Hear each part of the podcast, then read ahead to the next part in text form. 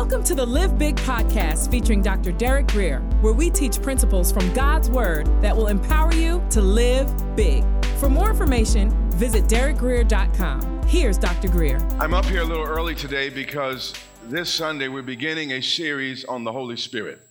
The series is going to be on the gifts of the Spirit.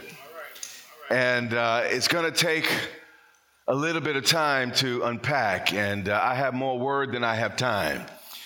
And uh, but uh, you know, over the next couple weeks, we may get started just a little bit early, so I can get in what needs to be uh, get gotten in, if you will.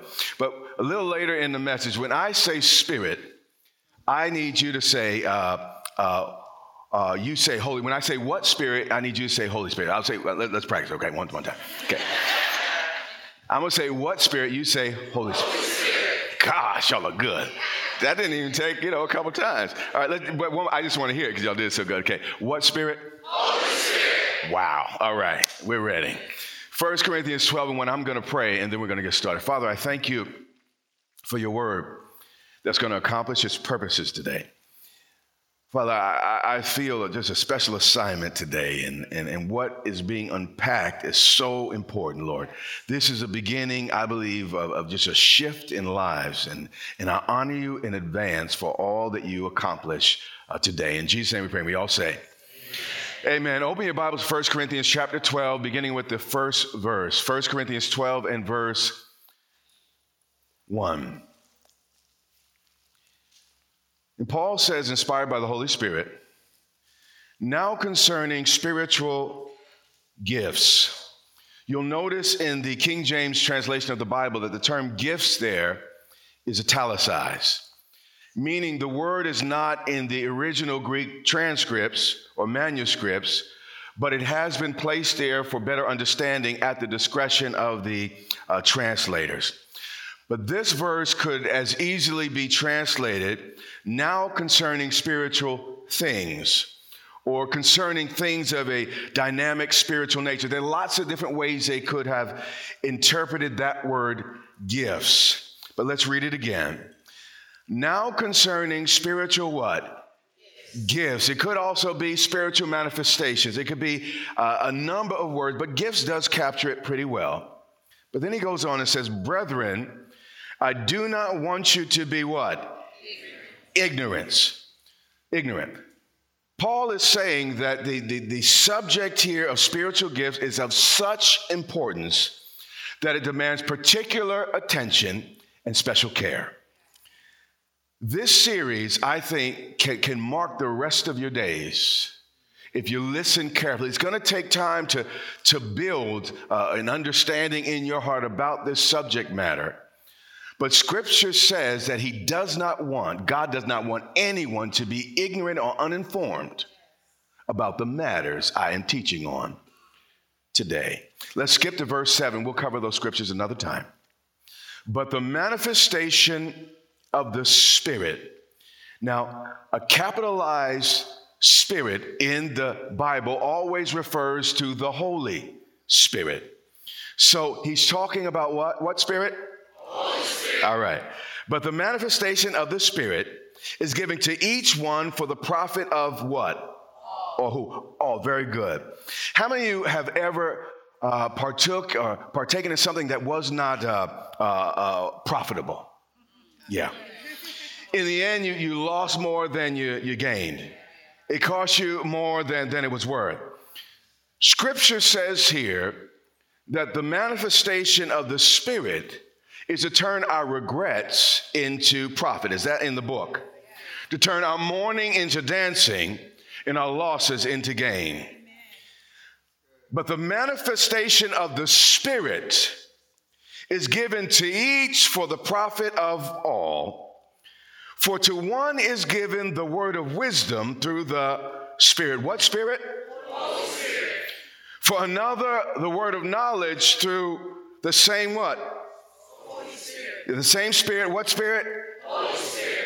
To another, faith by the same Spirit. What Spirit? Holy Spirit. And then to another, gifts of healings by the same what? Holy Spirit. To another, the working of miracles, to another, prophecy, to another, discerning spirits, to another, different kinds of tongues, to another, interpretation of tongues. We're gonna, you're probably gonna memorize all of these by the time we're done. But nine gifts are lifted here, listed here. These gifts can be divided into three categories. Three of these gifts reveal something, three of these gifts do something, and three of these gifts say something. And we'll unpack that at a later date. But today we're going to focus on the third gift in this particular list the gift of faith. And if I had time today, which I won't, actually, much of Grace Church was built upon this particular gift. Now, we all have general saving faith, but there are moments in time that the Holy Spirit wants to give us extraordinary, supernatural confidence to do heroic acts that, that, that, that expand His kingdom and bless His people. And these, uh, uh, uh, this type of moment is when we step out of ordinary faith into something called the gift of faith. The challenge today is not to take rabbit trails, but I'm going to just take one and I'll get back and I'll, I'll do it real quick. Just like we are to have knowledge of Scripture, but then God gives you supernatural knowledge on top of the knowledge that we get from study. You understand? We're supposed to have a level of, of, wisdom and discernment. Now, all those things we grow in, but then God jumps in and does something extraordinary, adds to what we already have, and, and, and enlarges it. The same with faith. We are all saved by faith.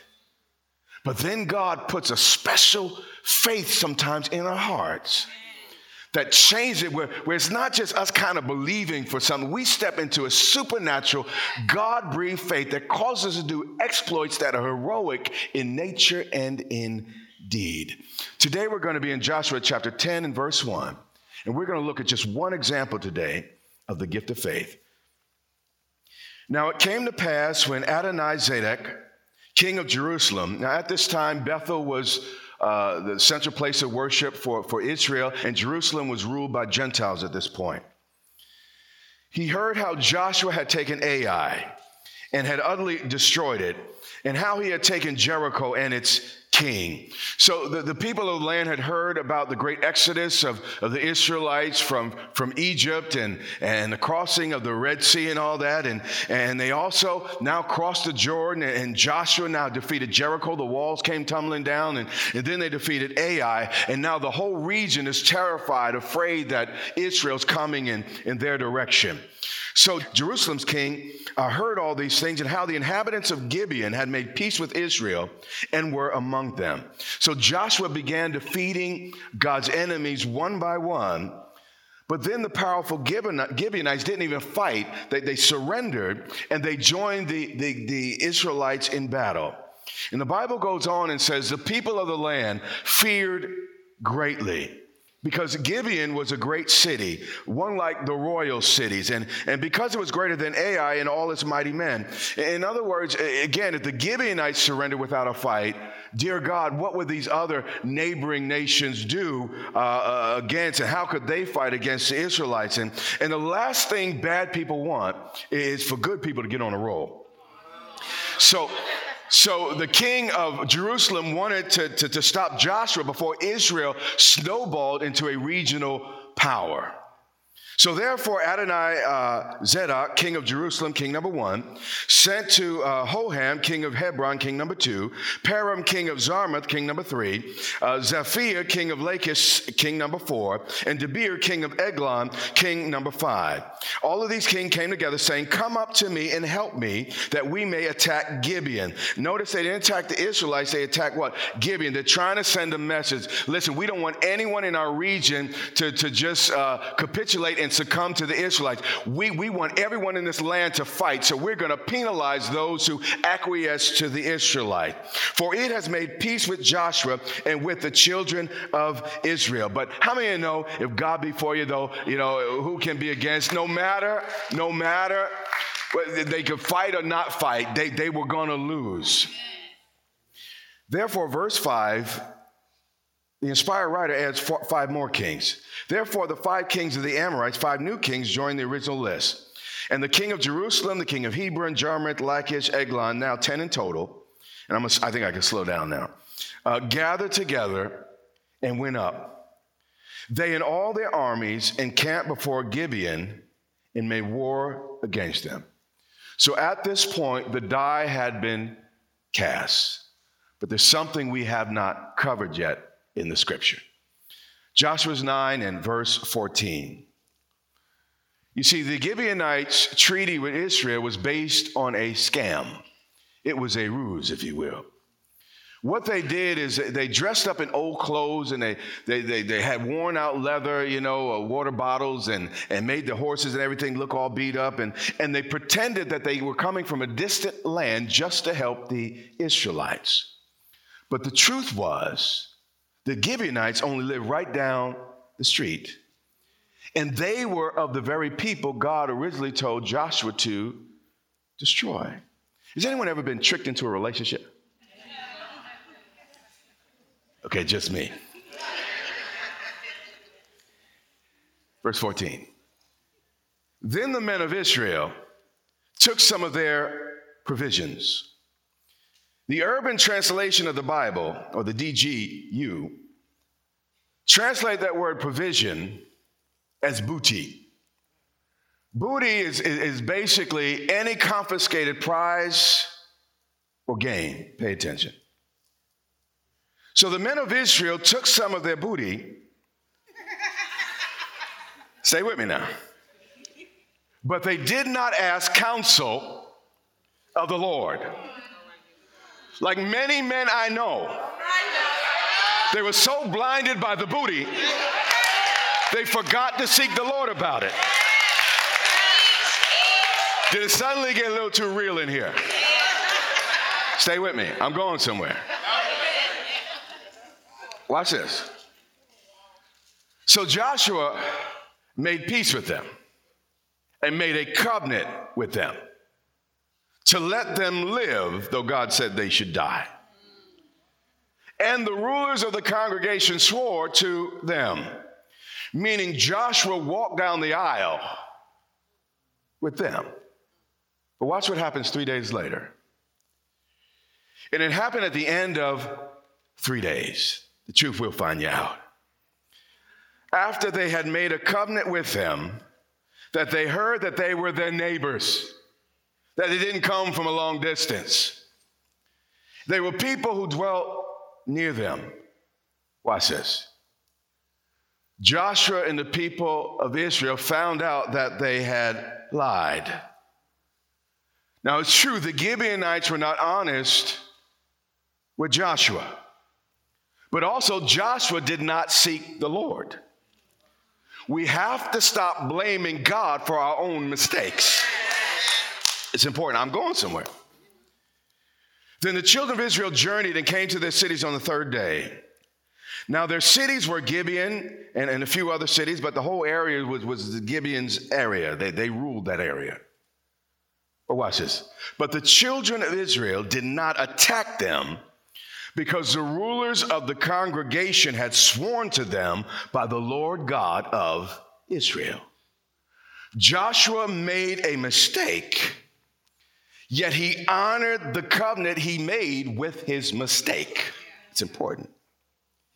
It may have been a slip up, it may have been a mess up, but the godly still have commitments to their errors. Don't tune me out, I'm, I'm almost where I'm going. Joshua 10 6. And the men of Gibeon sent to Joshua at the camp at Gilgal, saying, Again, these are folks that lied to Joshua. This is a whole, these are guys that tricked him. But he sends him a message. He says, Don't forsake your servant. Here's the point.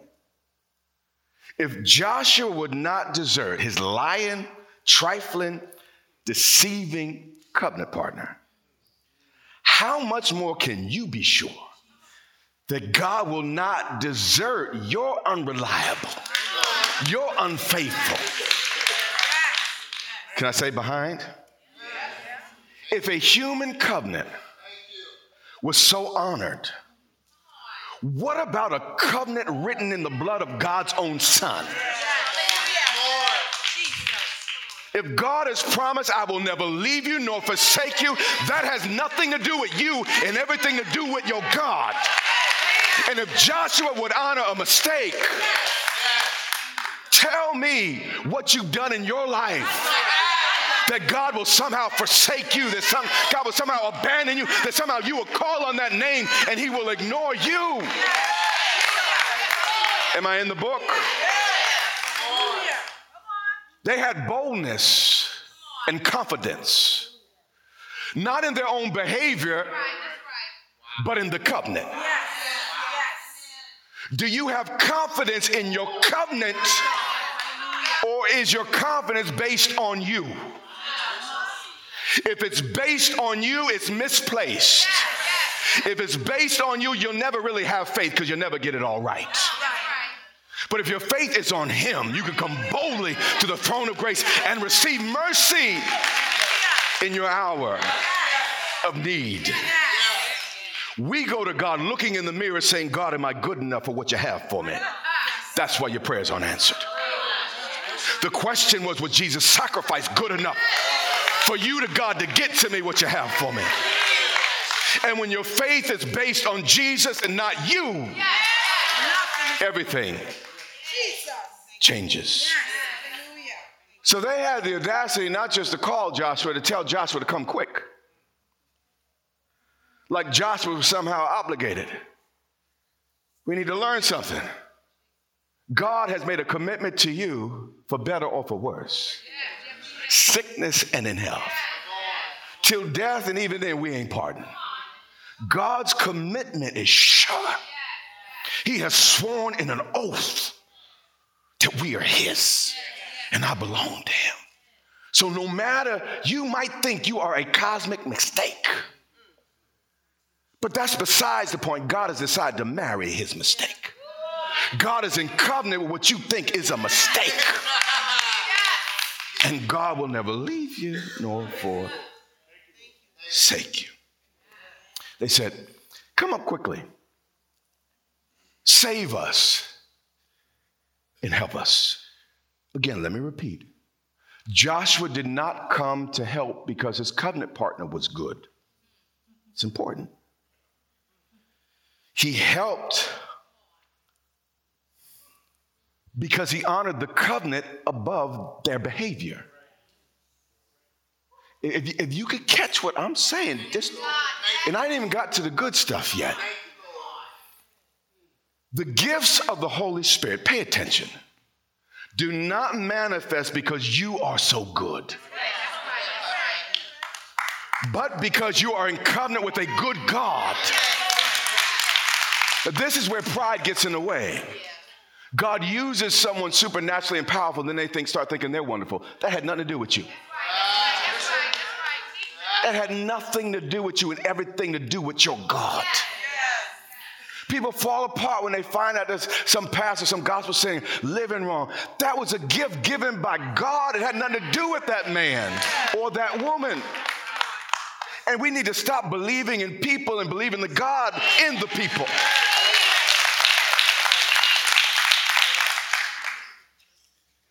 He said, Help us, for all the kings of the Amorites who dwell in the mountains have gathered together against us.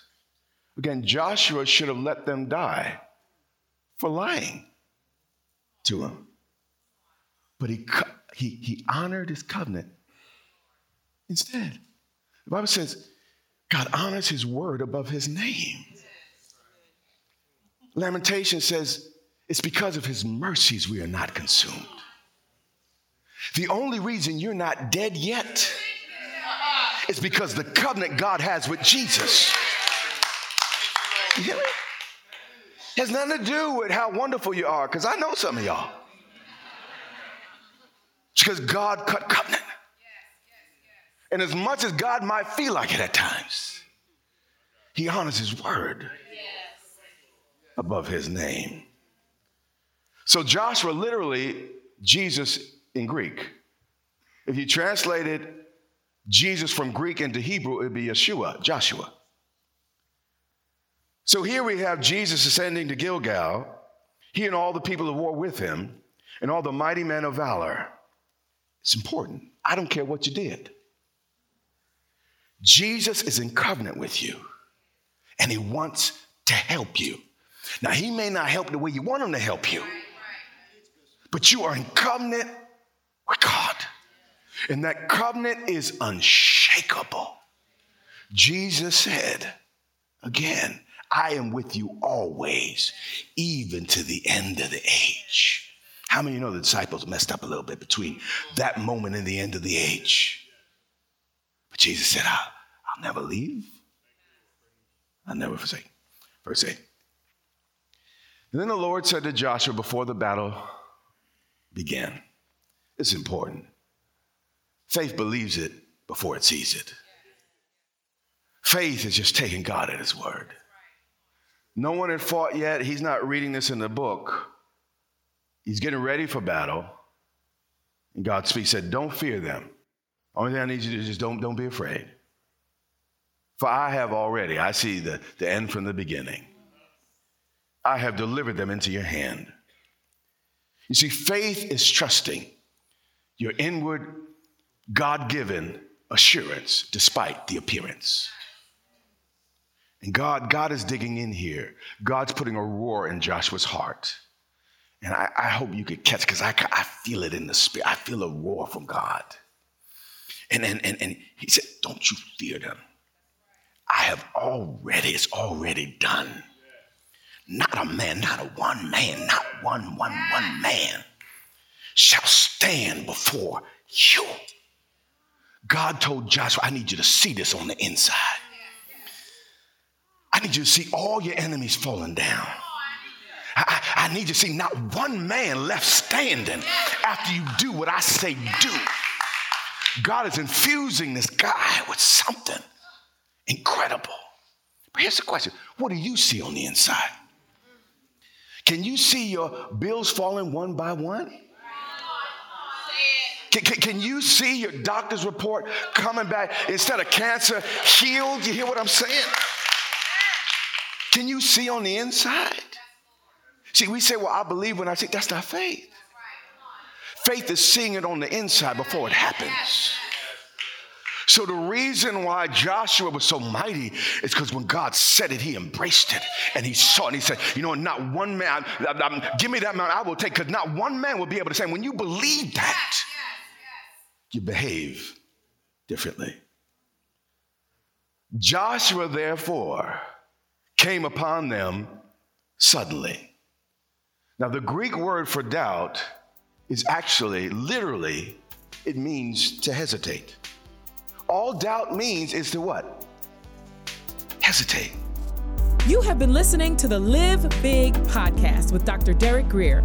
For more information, visit derekgrier.com or follow Dr. Grier on social media.